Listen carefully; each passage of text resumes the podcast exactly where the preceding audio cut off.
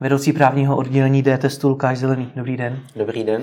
Vysvětlete mi na začátek, co to vlastně ten D-test je.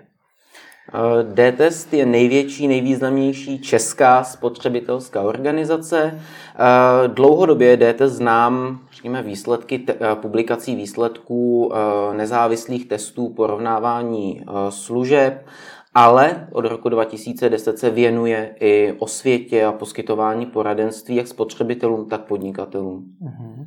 A vy máte, pokud se tu časopis, k tomu máte web, nebo jak to, to všechno funguje? Uh, D-test je vydavatelem měsíčníku časopisu D-test a zároveň má webové stránky dtest.cz i dtest.sk.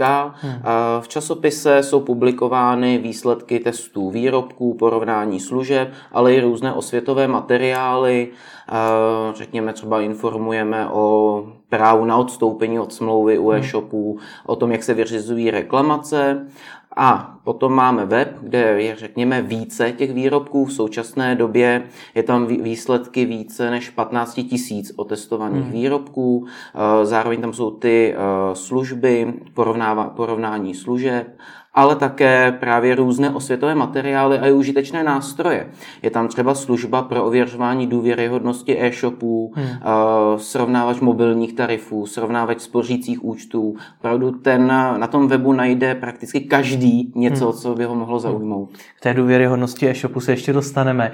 Mě by zajímalo, jak jste vlastně financováni? Uh, z té podstatné největší části uh, jsou to příjmy z předplatného hmm. časopisu D-test a je tam jistý zlomek, spíše už poměrně nízký zlomek, uh, jsou veřejné prostředky, řekněme dotační uh, nebo výběrová dotační řízení na ochranu spotřebitele. Hmm. Jste tam zmínil od e-shopu až po mobilní operátory. Čemu se tedy věnujete nejčastěji nebo nejvíce? Eh, záleží, jestli koukáme na tu oblast testování hmm. nebo na tu oblast osvětovou. Klidně to rozdělme, zajímalo by mě obojí.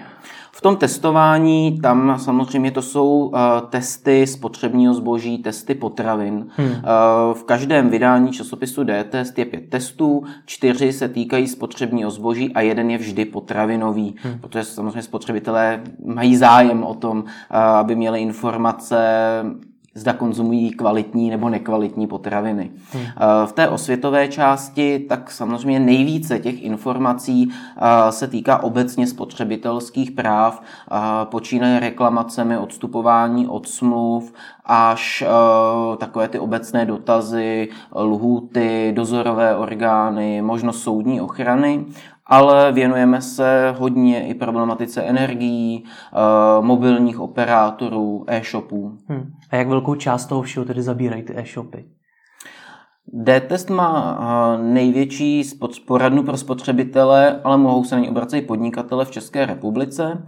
Eh, ročně vyřizuje někde okolo 35 tisíc dotazů a stížností a něco přes 20% se týká uh, nakupování uh, tím distančním způsobem, tedy nejčastěji pomocí nebo prostřednictvím e-shopů. Mhm. A vy ty e-shopy taky nějakým způsobem testujete? Eh, občas eh, provádíme i různá porovnání nebo srovnání. To už není hmm. test, testy jsou spíše u, toho, u těch výrobků nebo potravin, ale tady různá porovnání, srovnání. Řekněme, zaměříme se třeba na obchodní podmínky, jestli je mají správně zpracované, jestli tam nejsou eh, vynechané nějaké důležité informace, ale mnohdy se zaměřujeme i třeba na porovnání toho, zda prezentací těch výrobků na e-shopu nedochází ke klamání. V loňském roce jsme třeba prováděli uh, srovnání nebo porovnávání toho, co znamená slůvko skladem v řeči jednotlivých obchodníků. Hmm. A jak ty e-shopy vybíráte? Ty, které zrovna testujete? Nebo tak uh, Máme, jak jsem říkal, tu službu pro ověřování důvěryhodnosti e-shopů hmm. a díky tomu máme data, co, jaký e-shop nejčastěji lidé ověřují. A když vezmeme tady tu službu, vytáhneme si třeba těch 30 nejčastěji ověřovaných e-shopů, tak se hmm. podíváme na ně.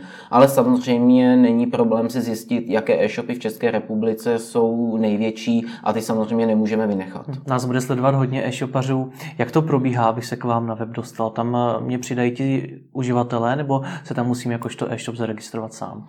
Uh, ono to funguje tak, že uh, když přijde spotřebitel nebo kdokoliv na ten hmm. web, zadá si doménu e-shopu, tak mu vyjedou informace, které my získáme nejprve z veřejných zdrojů, takže řekněme, na koho je registrována doména, hmm. kde je registrována, kdo platí, v jednoduše řečeno, kdo platí daně, tedy informace z rejstříku ARES, také informace z Heuréky, ze zboží CZ, ale co je důležité, eh, stáhne to i informace, jak eh, obchodníci nebo ti e-shopaři řeší stížnosti, které spotřebitelé podají ve službě pro smírné řešení sporů, kterou my provozujeme. Máme už tam přes 10 tisíc řešených stížností a spotřebitelé mají možnost hodnotit, jak ten e-shop s nimi komunikuje, jak vyřizuje ty problémy, jestli se k mu staví čelem nebo naopak nestaví a tady to vlastně se dozvědí i v, tom, v, tom, v té službě také.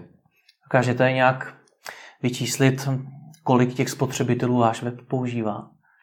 Eh, my víme, jaká je návštěvnost toho webu, hmm. ale samozřejmě nedokážeme říci, eh, jestli to jsou všechno spotřebitele Jasně. nebo i podnikatele. Ta návštěvnost se pohybuje v milionech návštěv ročně. Hmm. Opravdu ten web je velmi navštěvovaný. Už před pár lety jsme překročili hranici 7 milionů návštěv toho webu, hmm. Eh, ale nemáme jenom jeden web. Máme třeba informační spravodajský portál pro spotřebitele, který přináší informace ze zahraničí, co se děje, co, co o čem píší zahraniční spotřebitelské organizace ale také máme třeba web, eh, kde jsou právě ty stížnosti spotřebitelů na obchodníky. Není to pouze na e-shopy, ale ty e-shopy tvoří značnou část a tam se pohybujeme opravdu eh, opět zase v milionech návštěv třeba u té služby.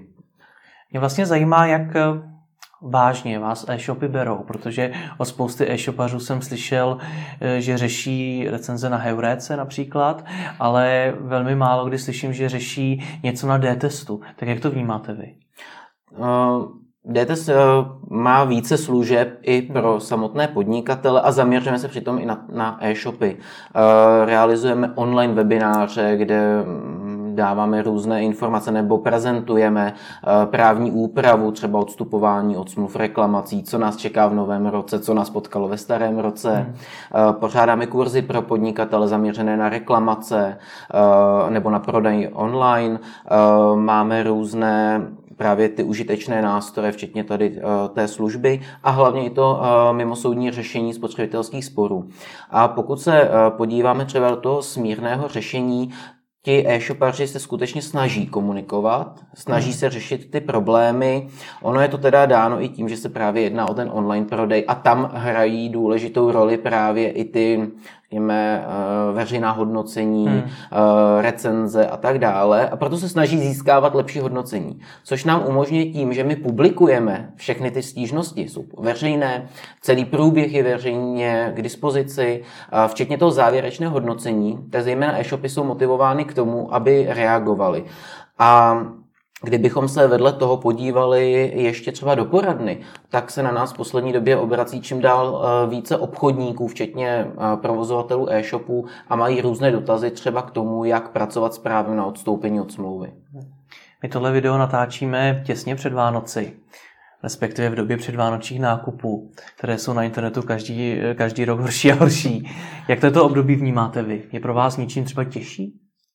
Pro nás uh, toto období není moc těžší, to je spíš pro ty e-shopy, které musí odbavit obrovské množství zásilek.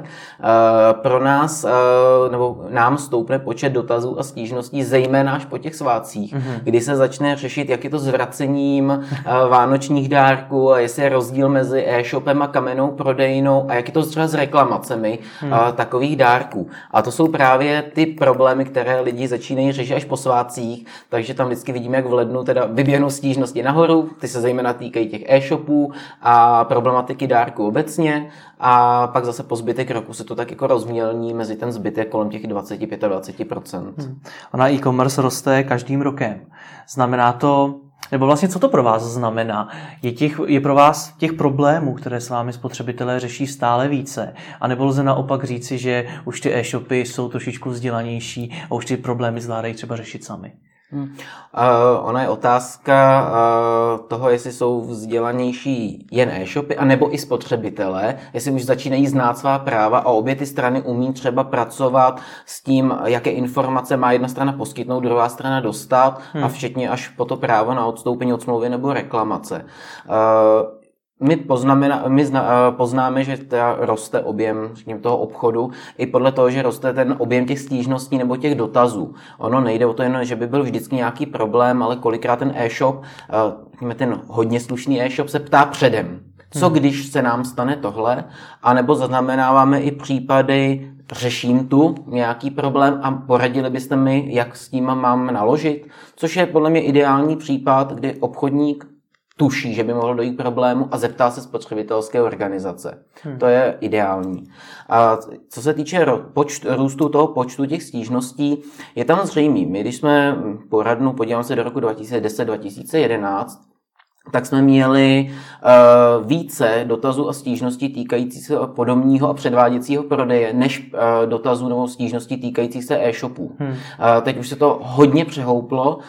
Uh, u e-shopů roste, řekněme z nějakých 10 až na těch 25-20%, zatímco u, těch, u toho podomního předváděcího prodeje to kleslo z těch 20 na nějakých 10. Takže hmm. je tam znatelné, kde se začínají řešit nějaké dotazy, jaké problematice. Já jsem tou vzdělaností vlastně myslel to, to, jestli ty e-shopy už si uvědomují, kdy nejčastěji s těmi zákazníky vznikají problémy a třeba předem už nějakým způsobem na svých webových stránkách jim to vysvětlují, například jak postupovat v případě reklamací a podobně, nebo jestli v tom vy vlastně vůbec žádnou změnu nevidíte. Eh, mnohé e-shopy eh, se už vyvarovaly třeba takových těch opravdu do očí bíjících věcí, jako bylo třeba příklad, nakoupíte si přes internet, ale necháte si to poslat do výdejny, tak takovém okamžiku nemáte právo na odstoupení od smlouvy, eh, takže tady jsme třeba hodně jako upozorňovali, že to není pravda, že je důležité, kde ta smlouva vznikla. A přesně takovýchto křiklavých případů se ty e-shopy začínají vyvarovávat. Navíc ty e-shopy se museli hodně, nebo ti provozovatelé provozovatelé a zaměstnanci se museli hodně vzdělávat v poslední době právě kvůli účinnosti nového občanského zákonníku, hmm. kdy došlo ke značné úpravě. Eh, museli začít publikovat více informací, museli začít poskytovat eh, vzor na odstoupení od smlouvy a přesně v těchto okamžicích se hodně ptali, zjišťovali si informace, dostávali odpovědi a s tím už i naložili.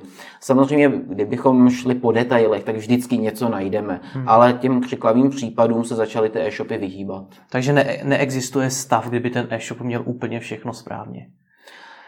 Je otázka, uh, jestli vůbec vyhodnocovat nějaké takové ty nepatrné detaily, že je někde něco napsaného. Od toho tu máme třeba Českou obchodní inspekci, aby opravdu šla po znění toho zákona, ale pro nás je důležitější, aby ten e-shop se choval eh, k zákazníkům slušně nebo přívětivě a pokud tuší nějaký problém, aby se raději předem zeptal a mohli jsme se vyvarovávat eh, těm problémům. Samozřejmě v této oblasti nemůžeme hledět na vysloveně podvodné e-shopy. Co to znamená, aby se e-shop choval slušně a přívětivě k zákazníkovi? Protože já jsem, když jsem si třeba pročítal vaše recenze na webu, tak tam není vůbec problém třeba narazit na člověka, který chce, aby mu e-shop pětkrát zaslal na stejnou adresu zboží, protože pětkrát nebyl doma. Tak co to vlastně znamená?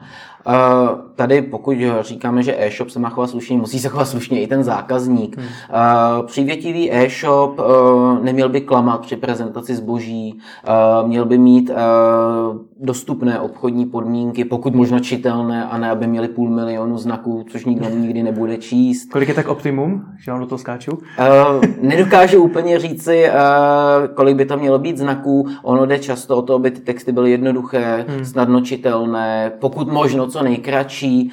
Ono, když si vezmeme půl milionu znaků, to je několik diplomových prací, takže to, to opravdu není ideální stav. Mm, ten e-shop eh, by měl být schopen komunikovat se zákazníky, měl by řešit problémy, eh, možná jim spíše předcházet, ale když už nějaký vznikne, tak ho řešit, ať už třeba prostřednictvím spotřebitelské organizace nebo i mimo soudního řešení sporů České obchodní inspekce.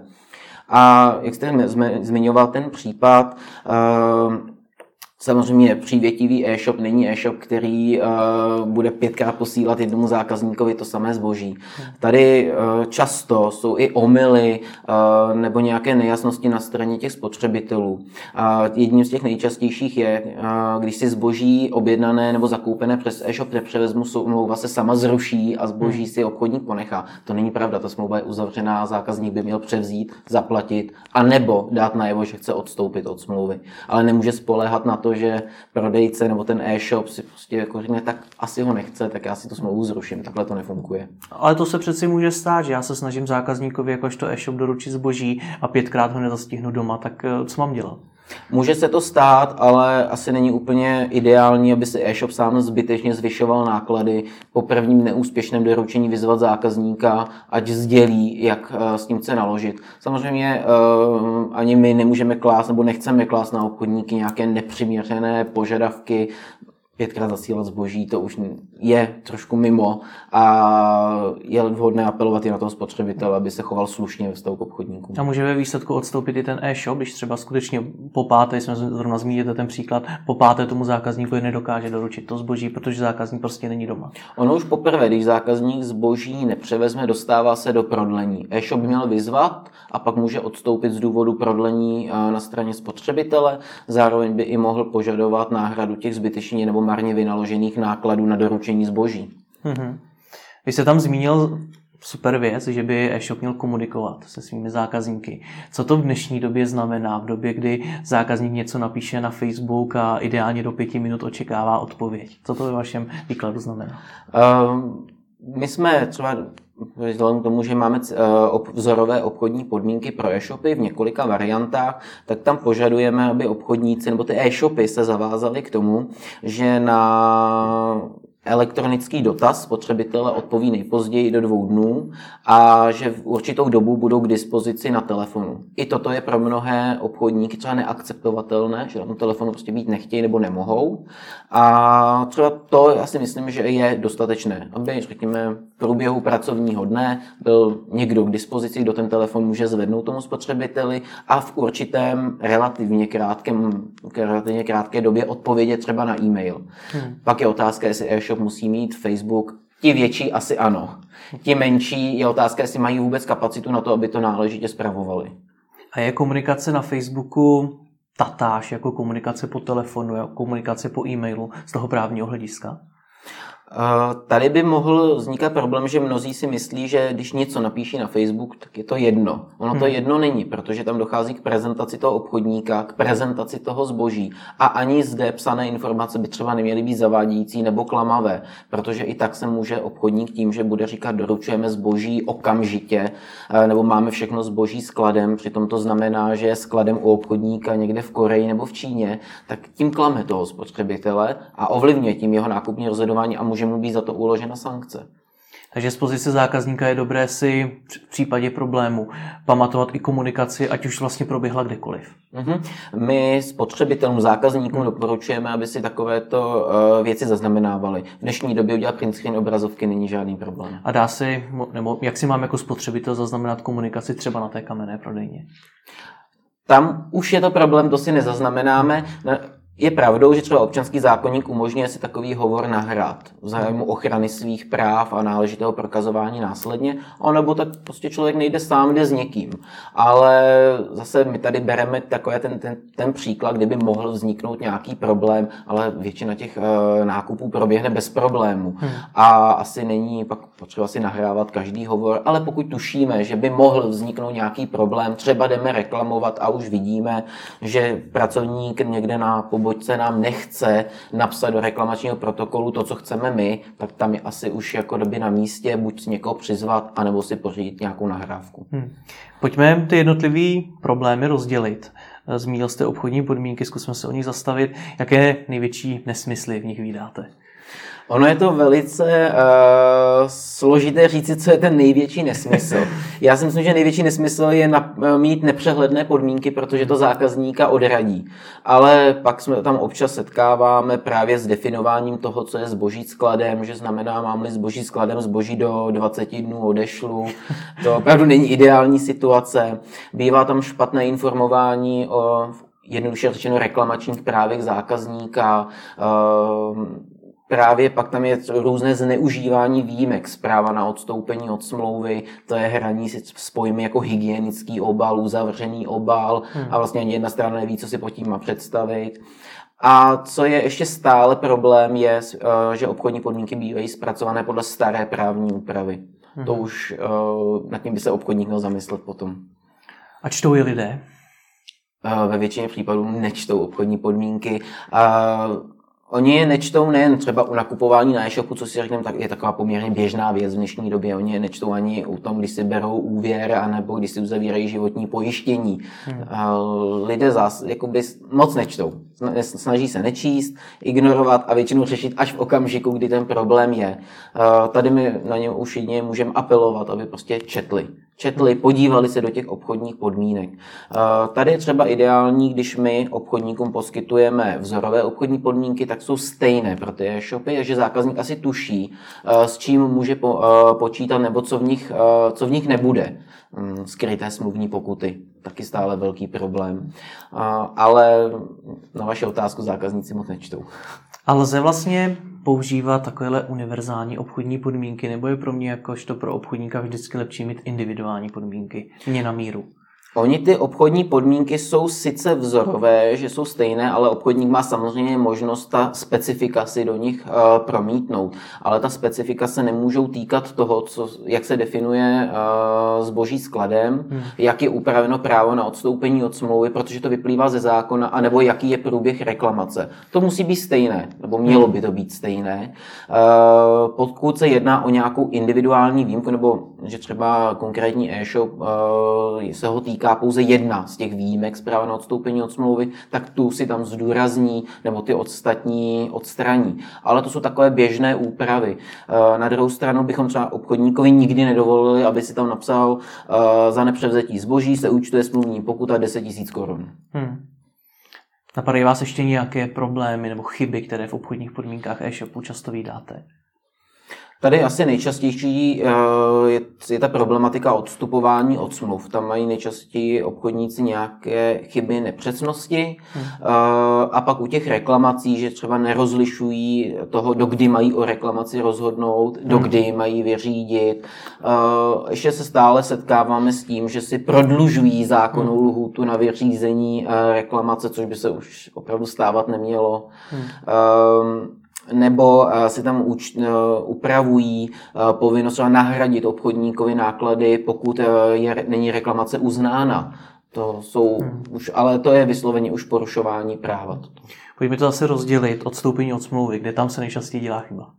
Jednak jsem říkal, to byla ta problematika osobního převzetí zboží, kde neumožňovali pak odstoupení od smluv. To se nám podařilo i nějakou osvětou v podstatě už odstranit tento problém, byť uh, před pár dny jsme se setkali u jednoho z menších e-shopů, že to stále v obchodních podmínkách měli, to už pak ale řešíme třeba nějakou výzvou na zdržení se protiprávní činnosti a podnětem dozorovému orgánu. Uh, ale čeho se v současné době nejčastěji týkají té problémy, tak je to úplně nevhodné pracování s těmi výjimkami. Hmm. Uh, ono to nemusí být ani tím, že by obchodník chtěl spotřebitele zbavit toho práva uh, na odstoupení od v rozporu se zákonem, ale třeba uh, úplně nepochopí tu právní úpravu. Uh, je pravda, že když si vezmeme, že obecně platí, že smlouvy se mají dodržovat, z toho je najednou výjimka, že v nějakých situacích lze od smlouvy odstoupit. Z této výjimky jsou další výjimky, kdy zase odstoupit nelze. Je to velice složité i pro toho obchodníka. Tady je vhodné se asi i dovzdělávat, případně se třeba doptat eh, buď dozorového orgánu, advokáta nebo spotřebitelské organizace. Ten nejčastější problém je asi rozšiřování výjimek eh, typu eh, zboží upraveného na přání zákazníka. Zaznamenali jsme e který prodával standardní madrace, ale v podstatě na webu bylo uvedeno, každá madrace se musí uříznout, takže je to vždycky na, pod, upraveno podle přání zákazníka, což není. Hmm. Tady opravdu se myslí na případy, koupíte si tablet, dozadu si necháte vyrít jméno. To, to opravdu třeba vrátit nejde, protože ten obchodník to dále nepoužije. A druhou výjimkou, která se zneužívá, je zboží v uzavřeném obalu a po rozbalení z hygienických důvodů jej nelze vrátit. A tady dochází často k rozšiřování toho, na jaké zboží se to vztahuje. Z našeho názoru jsou to běžně krémy na obličeji, hmm. zubní kartáčky, někdo říká špuntová sluchátka do uší, ale obchodníci to mnohdy rozšiřují na parfémy, tam ale není ten hygienický důvod, eh, nebo na jakákoliv sluchátka, na jakékoliv oblečení, v podstatě i na povlečení. A tady to už je pak ale obcházení nebo zneužívání toho práva. Co reklamace? Tam se dělají chyby kde nejčastěji? Tam jednou z těch častých, jednou z těch častých stížností zákazníků je uh, nevčasné vyřizování reklamací, nedodržení té zákonné 30-denní lhůty uh, na vyřízení reklamace, včetně už toho té nápravy, buď vrácení peněz nebo uh, opravy. Další, co tam často bývá, je nevydávání reklamačních protokolů zákazník v okamžiku nemá ani potvrzení, že vlastně odevzdal to zboží do reklamace. Hmm. Uh, občas se ještě setkáváme s tím, že není možné kontaktovat toho obchodníka za účelem reklamace. A to jsou poměrně věci, které se dají snadno prokázat a dozorový orgán ukládá pak i značně vysoké pokuty. Uh, co se tam ještě uh, uhledně těch reklamací vyskytuje nesprávné informování o těch právech, anebo nerespektování volby spotřebitele. Ono, když je na zboží vada, tak se rozlišuje, jestli je to podstatné porušení smlouvy, nepodstatné porušení smlouvy, tady bych asi nezabíhal do těch detailů, ale v podstatě to právo eh, na to, jestli opravit, vyměnit, si dává spotřebitel. A obchodník by ho měl respektovat, pokud je to v souladu se zákonem. Hmm. Ale my se často setkáváme s tím, že zákazník žádá řekněme, výměnu za jiný kus, obchodník mu to opraví. To je třeba špatně vyřízená reklamace poté proč špatně eh, vyřízená reklamace? Znamená to, že ten má to vyměnit ten obchodník, nebo stačí, ono, že to opravil? Pokud je to do 6 měsíců od koupě, tak se předpokládá, že ta vada už na té věci byla a tady má spotřebitel, řekněme, lepší postavení. Mohl by rovnou, koupí si nový telefon, který se mu během 3-4 dnů rozbije, tak by mohl žádat výměnu za nový kus. Hmm. Pokud se mu to v tom okamžiku vrátí s tím, eh, že není důvod přece k výměně, eh, vždy jsme to měli jenom 20 dnů v reklamaci a něco jsme s tím eh, opravili, eh, vrátí se mu to a je mu to vlastně eh, řešeno opravou, tak v takovém případě bylo porušeno to právo, kde vlastně měl volit si spotřebitel, nikoli v obchodník. Platí ještě takové to, že já jakožto spotřebitel to musím vrátit přesně v tom obalu, ve kterém jsem to dostal, nebo to neplatí? A teď záleží... Třeba má... ten mobil. A reklamace. Ano, ano. Uh, ono, prakticky nikdy neplatilo, že by eh, spotřebitel musel reklamovat zboží v originálním obalu.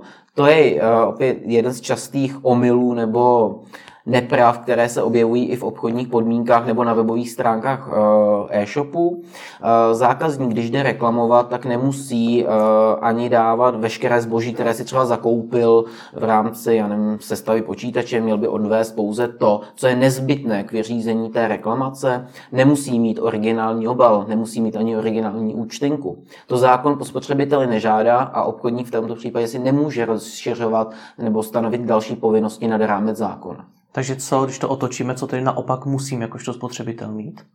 Eh, musíme prokázat, že to zboží bylo zakoupeno u konkrétního obchodníka hmm. v konkrétní den, řekněme za určitou cenu. To můžeme učinit samozřejmě buď dokladem o koupi, záručním listem, někdy to jde i výpisem z bankovního účtu nebo staršími reklamačními protokoly. V krajním případě obchodníci uznávají někdy i svědeckou výpověď. E, musí tam dodat to zboží, které, na kterém je ta vada a to, co je nezbytné k posouzení toho, zda zboží je vadné či není.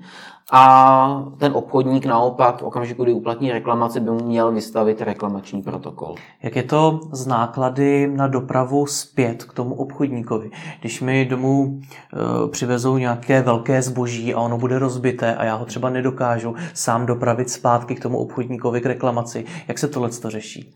Ono záleží, eh, pokud by se jednalo o odstoupení od smlouvy, tak tam, je, eh, tam platí to, že eh, pokud zákazník odstoupí od smlouvy, musí dostat zpět cenu toho zboží, náklady na dopravu od obchodníka ke spotřebiteli. Uh-huh. V ideálním nebo v tom běžném případě, kdy odstupuje jen, že tam vada není, nebo že prostě to nechce to zboží, tak náklady na zpět si nese sám. Pokud mu dojde zboží rozbité a musí ho poslat zpátky, byť by si zboží nechal, obchodník by mu měl dát i ty náklady na cestu zpátky. Hmm. U reklamace jako takové, zboží se rozbije po roce, po roce a půl, tak tam uh, má zákazník nebo ten spotřebitel nárok na náhradu účelně vynaložených nákladů spojených s reklamací, což je třeba právě poštovné. Hmm. Když se zaměříme na to vrácení zboží, do jak dlouhé doby já jakožto spotřebitel mohu to zboží vrátit bez udání důvodu? Obecně je tam ta lhůta 14 dnů od převzetí zboží, musí zákazník od smlouvy odstoupit. Poté, co odstoupí, má dalších 14 dnů na vrácení zboží, stejně tak obchodník má od odstoupení 14 dnů na vrácení peněz. Uh-huh. A kdy já jakožto obchodník to musím přijmout a kdy to nemusím přijmout? Pokud uh, se jedná o smlouvu uzavřenou právě přes e-shop uh, a nejedná se o žádnou z těch výjimek, které jsme zmiňovali, plus třeba tam jsou i další výjimky, jako je třeba, když si někdo koupí CD, DVD a rozbalí ho z originálního obalu, tak už to taky vrátit nemůže, hmm. to by se každý mohl kopírovat, že to není ideální. A pokud tedy uh, v tom případě by, jsme, by ten obchodník měl přijmout zpátky prakticky cokoliv, Hmm. Uh, nejde třeba říct, uh, tričko nevezmu zpátky, protože jste si ho rozbalili. Uh, nevezmu zpátky parfém, protože je rozbalený. Samozřejmě zákazník by vždy měl myslet na to, že to zboží by neměl nějak poškozovat, neměl by ho uh, nějak používat nadmíru, která je nezbytná k tomu, aby se s ním seznámil. Tedy, řekněme, přijde parfém, není, neznamená to, že prostě půlka parfému bude pryč a hmm. zákazník to bude chtít vrátit. V takovém případě by obchodník chtěl nahradit náklady, které, o které přišel díky tomuto. Lze už nějak řešit ten problém, že já jakožto spotřebitel si můžu zakoupit ten nejdražší foťák, který ten e-shop prodává a potom ho po 14 dnech vrátit, protože jsem se vrátil z dovolené? No, tohle je ta uh, horší situace, která by se stávat neměla, byť se často setkáváme s touto argumentací, že e-shop není půjčovna, s čímž my zás teda souhlasíme, no, to je pravda, zákazník by neměl zneužívat svých práv, ale těch případů je minimum. I podle obchodníků, kdy jsme se jich ptali, tak jich není až tolik. Uh, pokud spotřebitel si koupí zboží, odjede s ním na dovolenou a pak ho chce vrátit, uh, ten obchodník nemá zrovna šanci to dokázat, že takhle se ten hmm. zákazník choval, pokud se z toho fotoaparátu nebude sypat písek nebo v něm nebude zaschlá sůl. Hmm. Potom obchodník asi to, to odstoupení od smlouvy přijme, ale může chtít vlastně náklady na, nebo náhradu nákladů na uvedení toho zboží do původního stavu nebo do prodejného stavu. Řekněme vyčištění nebo je někde něco poškrábaného, tak nahrazení toho dílu. V ideálním případě by ten zákazník neměl mít právo na odstoupení od smlouvy, nebo soud by mu neměl poskytnout ochranu, protože se jedná o zneužívání práv z jeho strany. Ale ta důkazní situace toho obchodníka je velmi špatná a je lepší teda si vyčíslit spíš nějakou náhradu za to, že zákazník poškodil to zboží. Jak e-shopy plní svou informační povinnost vůči zákazníkům? Tady ještě jsou často zaznamenávány nedostatky, ehm, často se můžeme setkat s tím, že tam není ještě ta informace třeba o právu na odstoupení od smlouvy nebo není dostatečně rozvedená. Ehm, občas tam chybí informace, kde, jakým způsobem uplatnit reklamaci ehm, často bývá nepřehledné nebo špatně dohledatelné informace o tom, jak je to s náklady na dopravu toho zboží. Hmm. Uh, není ideální, aby třeba informace o tom, kolik bude stát zákazníka doprava, byla až někde v košíku a předtím se s ním zákazník nemohl seznámit. Mělo by to být už v průběhu, přijde na e-shop, měl by vidět obchodní podmínky, ceny dopravy, uh, způsoby platby. Toto jsou informace, které by měl dostat pokud možno hned. A to oblíbené skladem, které už jste sám zmínil? Eh, to skladem zákazníci si často eh, stěžují na to, že v mnohých e-shopech je uvedeno skladem prakticky u jakéhokoliv zboží, které tam mají. Hmm. Eh, a v řeči obchodníka to opravdu někdy znamená, že teprve je skladem u dodavatele a to není skladem. Eh, tady asi bychom se mohli třeba inspirovat u asociace pro elektronickou komerci, která má uvedeno, co to skladem by asi mělo znamenat. Eh, my třeba v rámci těch našich obchodních podmínek požadujeme, aby jakmile obchodník uvede skladem zboží, bylo odesláno, řekněme třeba do dvou dnů hmm. obratem měl být schopen. Pokud uh, má uvedeno skladem a nemá to zboží skladem, jedná se zase o klamání spotřebitele, za které by mohl být sankcionován ze strany dozorového orgánu. Hmm. Takže nemělo by se to dít. Co takové ty informace kolem, jako je například garance nejnižší ceny a podobně, s tím nějak, nějakým způsobem pracujete? Uh, sledujeme tyto informace. Ono Zase je otázka, ono se to velice špatně posuzuje, jestli je to skutečně garantována ta nejnižší cena, nebo jestli výjimečně někde najdeme jeden e-shop, který eh, tu cenu má nižší.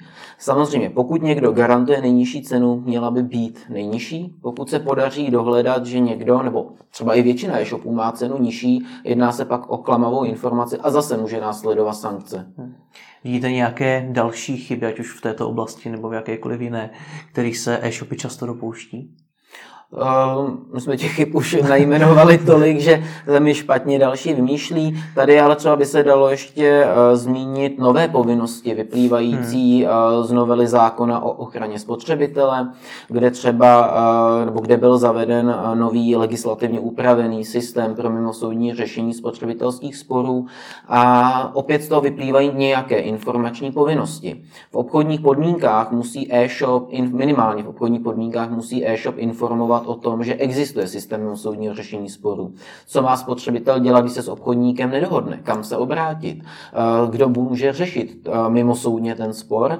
A jak, kdo je, nebo jaký eh, je příslušný dozorový orgán?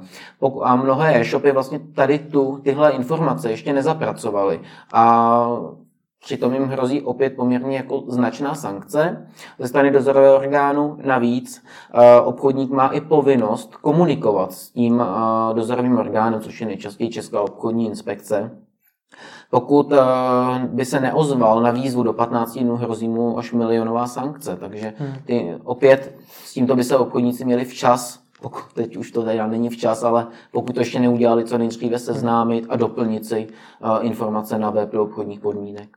Pojďme k těm skutečně extrémním případům. Já jsem se na vašem webu dočetl, respektive píšete tam následující. Dnes bohužel není problém vytvořit falešnou identitu věrohodně vypadající internetové stránky, vybrat od pár důvěřivců peníze a zmizet. Jak často se tohleto v Čechách skutečně stává? Uh, ty po, uh, klasicky podvodné e-shopy, podvodné slevové portály se objevují, ale není to ojedinělý případ. Uh, teď před pár dny uh, stanul před soudem uh, člověk, který si založil hmm. No to nebyl klasický e-shop, byla to zprostředkování nabídek práce, ale ono to všechno, ty, ty podvody jsou koncipovány dost podobně a těch poškozených bylo skoro ke 20 tisícům. Hmm. Takže uh, není to tak ojedinělé. Uh, my jsme zaznamenávali uh, v posledních dvou letech pravidelně podvodný e-shop, podvodný slevový portál a jakmile se na nás obrátí první spotřebitel, ta informace se třeba odpublikuje, tak uh, během dne, dvou dnů máme několik stovek lidí, kteří nám říkají, ale nám se stalo to samé. Hmm. Takže to jsou informace, s kterými pak dál pracujeme a poskytujeme je buď policii nebo uh, dozorovému orgánu. Ale opravdu není problém si vytvořit podvodný e-shop, uh, vytvořit si vůbec webové stránky v dnešní době není problém. My jsme dříve třeba lidem říkali, jakmile tam špatná čeština, nevěřte tomu, ale v tomto se zrovna uh, už zdokonalili a špatná čeština není tím znakem. Hmm. A jak takové, no, tak teď jste narazil na super věc, co je tím znakem například? No, pokud uh, ta rada, kterou my lidem dáváme, je poměrně jednoduchá. Pokud e-shop neznáte, nedu, ne, ne, nevyzkoušeli jste ho, nebo není dostatek uh, recenzí, nebo jsou všechny jenom kladné, což už je samo o sobě dost podezřelé, tak uh, buď od takového e-shopu pryč, a nebo neposílat peníze předem. Hmm. Prostě brát uh, až platbu na dobírku, což sice občas zvyšuje náklady na dodání, ale pokud nemáme jistotu, tak není vhodné peníze jakkoliv posílat předem. Jak takové případy potom dopadají, protože věřím, že tam může hrát určitou roli i anonymita toho provozovatele. Hmm, ono e, záleží, e, pokud je to skutečně nějaký podvod a začnou to třeba vyšetřovat orgány činné v trestním řízení, tak si od nás většinou vyžádají e, seznam těch spotřebitelů, kteří se na nás v této problematice nebo ohledně tohoto daného obchodníka obrátili. Pokud se jedná o nějaké pochybení nějakého obchodníka, že zapomněl něco, tak buď obchodník, eh, teda pardon, spotřebitel eh, postupuje tak, aby získal své peníze zpátky, nebo bohužel, co se nám stále stává, že spotřebitel řekne, tak když šlo čtyři stovky, nebudu to řešit. Hmm. Tady my se snažíme na ty lidi apelovat, aby svá práva náležitě hájili. Já občas od nějakého obchodníka slyším, že české zákony jdou proti ním, že čeští zákonodárci házejí podnikatelům klacky pod nohy. Jak se na toto díváte vy? Máte stejný názor? Ono záleží, na kterou z těch oblastí bychom se podívali. Eh, věřím tomu, že pro člověka, který si založí e-shop, je to malý e-shop s pár položkama, postupně by ho chtěl rozvíjet, tak ta právní úprava je stejně složitá jako pro toho spotřebitele. Opravdu, pokud musí někdo plnit eh, povinnosti vyplývající z občanského zákonníku, ze zákona o ochraně spotřebitele, ze živnostenského zákona, z daňových předpisů, je to velice složité. Eh, a stejně tak ten malý podnikatel eh, je velmi slabou stranou, stejně jako spotřebitel a vyznat se v té, v té směsi eh, neustále novelizovaných právních předpisů je velice složité. Pokud bych si dovolil zmínit jiné oblasti, kde naopak jsou na to velmi silní hráči, jako je problematika uh, energií, jako je problematika mobilních operátorů, tak tito podnikatele si v podstatě diktují, jaká je tu právní úprava a není výjimkou, že si mobilní operátoři napíší vlastní zákon, předloží ho takhle poslanci a on ho tam a on ho dá o něm hlasovat jako pozměňovací jiný návrh nebo jako poslanecký návrh. Takže záleží na tom, o koho se jedná. U těch e-shopů, zejména u těch malých, je jasné, že ta právní úprava je pro ně složitá a mnohdy mají pocit, že to jde proti ním, ale stejně tak i ten pocit mohou být spotřebitele, že uvedu příklad, nemají právo na odstoupení od smlouvy kdykoliv, ale jenom v určitých případech. A když je ta, úpravní, eh, když je ta právní úprava tak složitá, je to špatně? Eh, měla by se zjednodušit? Právní úprava by měla být uh, pochopitelná, minimálně pochopitelná pro adresáty těch norem, tedy jak pro malé obchodníky, velké obchodníky, tak i pro spotřebitele. Uh, ale nedělám si iluze v tom, že v dnešní v době, která je velmi složitá a hodně je tady velké množství regulací, že se jí podaří tu právní úpravu jakkoliv zjednodušit nebo odstranit nějakou část právní úpravy. Ona ochrana spotřebitele eh, je poměrně komplexní, měla by být někde, kde se s ní dá pracovat, ale víme si, že opravdu i ta ochrana spotřebitele je rozptýlená do mnoha právních předpisů, počínaje občanským zákonníkem, končící veřejnoprávními normami. Jste zmínil dvě poměrně pesimistické skutečnosti. Na jedné straně eh, složité právní úpravy, na druhé straně, že některé firmy si diktují zákony.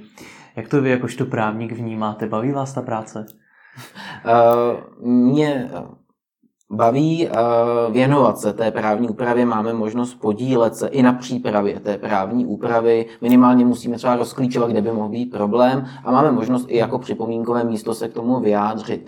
Samozřejmě pak poměrně velkým zklamáním, když ministerstvo za pomoci odborníků pracuje na nějaké právní úpravě, věnuje tomu ten čas, pak přijde poslanec a takhle tam dá uh, právní normu, kde v adresa, kde uh, autor je jeden z velkých mobilních operátorů, ani se nesnaží to skrýt že tam prostě ve, zdroj, ve zdrojových informacích zůstane adresát nebo zůstane ten autor toho, kdo to napsal. To se opravdu děje? To se opravdu děje a není, nejsou to výjimečné případy. Takhle bývá ovlivněn zákon o elektronických komunikacích, který zase zasahuje do práv spotřebitelů. To úplně takto, takto byl stejným způsobem ovlivněn zákon o ochraně spotřebitele na konci loňského roku.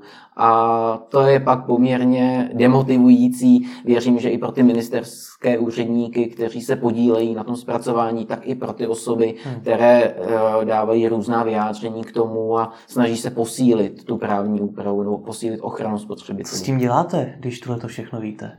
Ehm, tady je poměrně dobré, protože ti poslanci, kteří slepě předloží nějaký dokument, který někdo připraví, tak nemá asi cenu jako se s nimi úplně o tom bavit. Je vhodné jim to vytknout, sdělit, jaké to mělo následky, ale potom je určitě důležité to medializovat.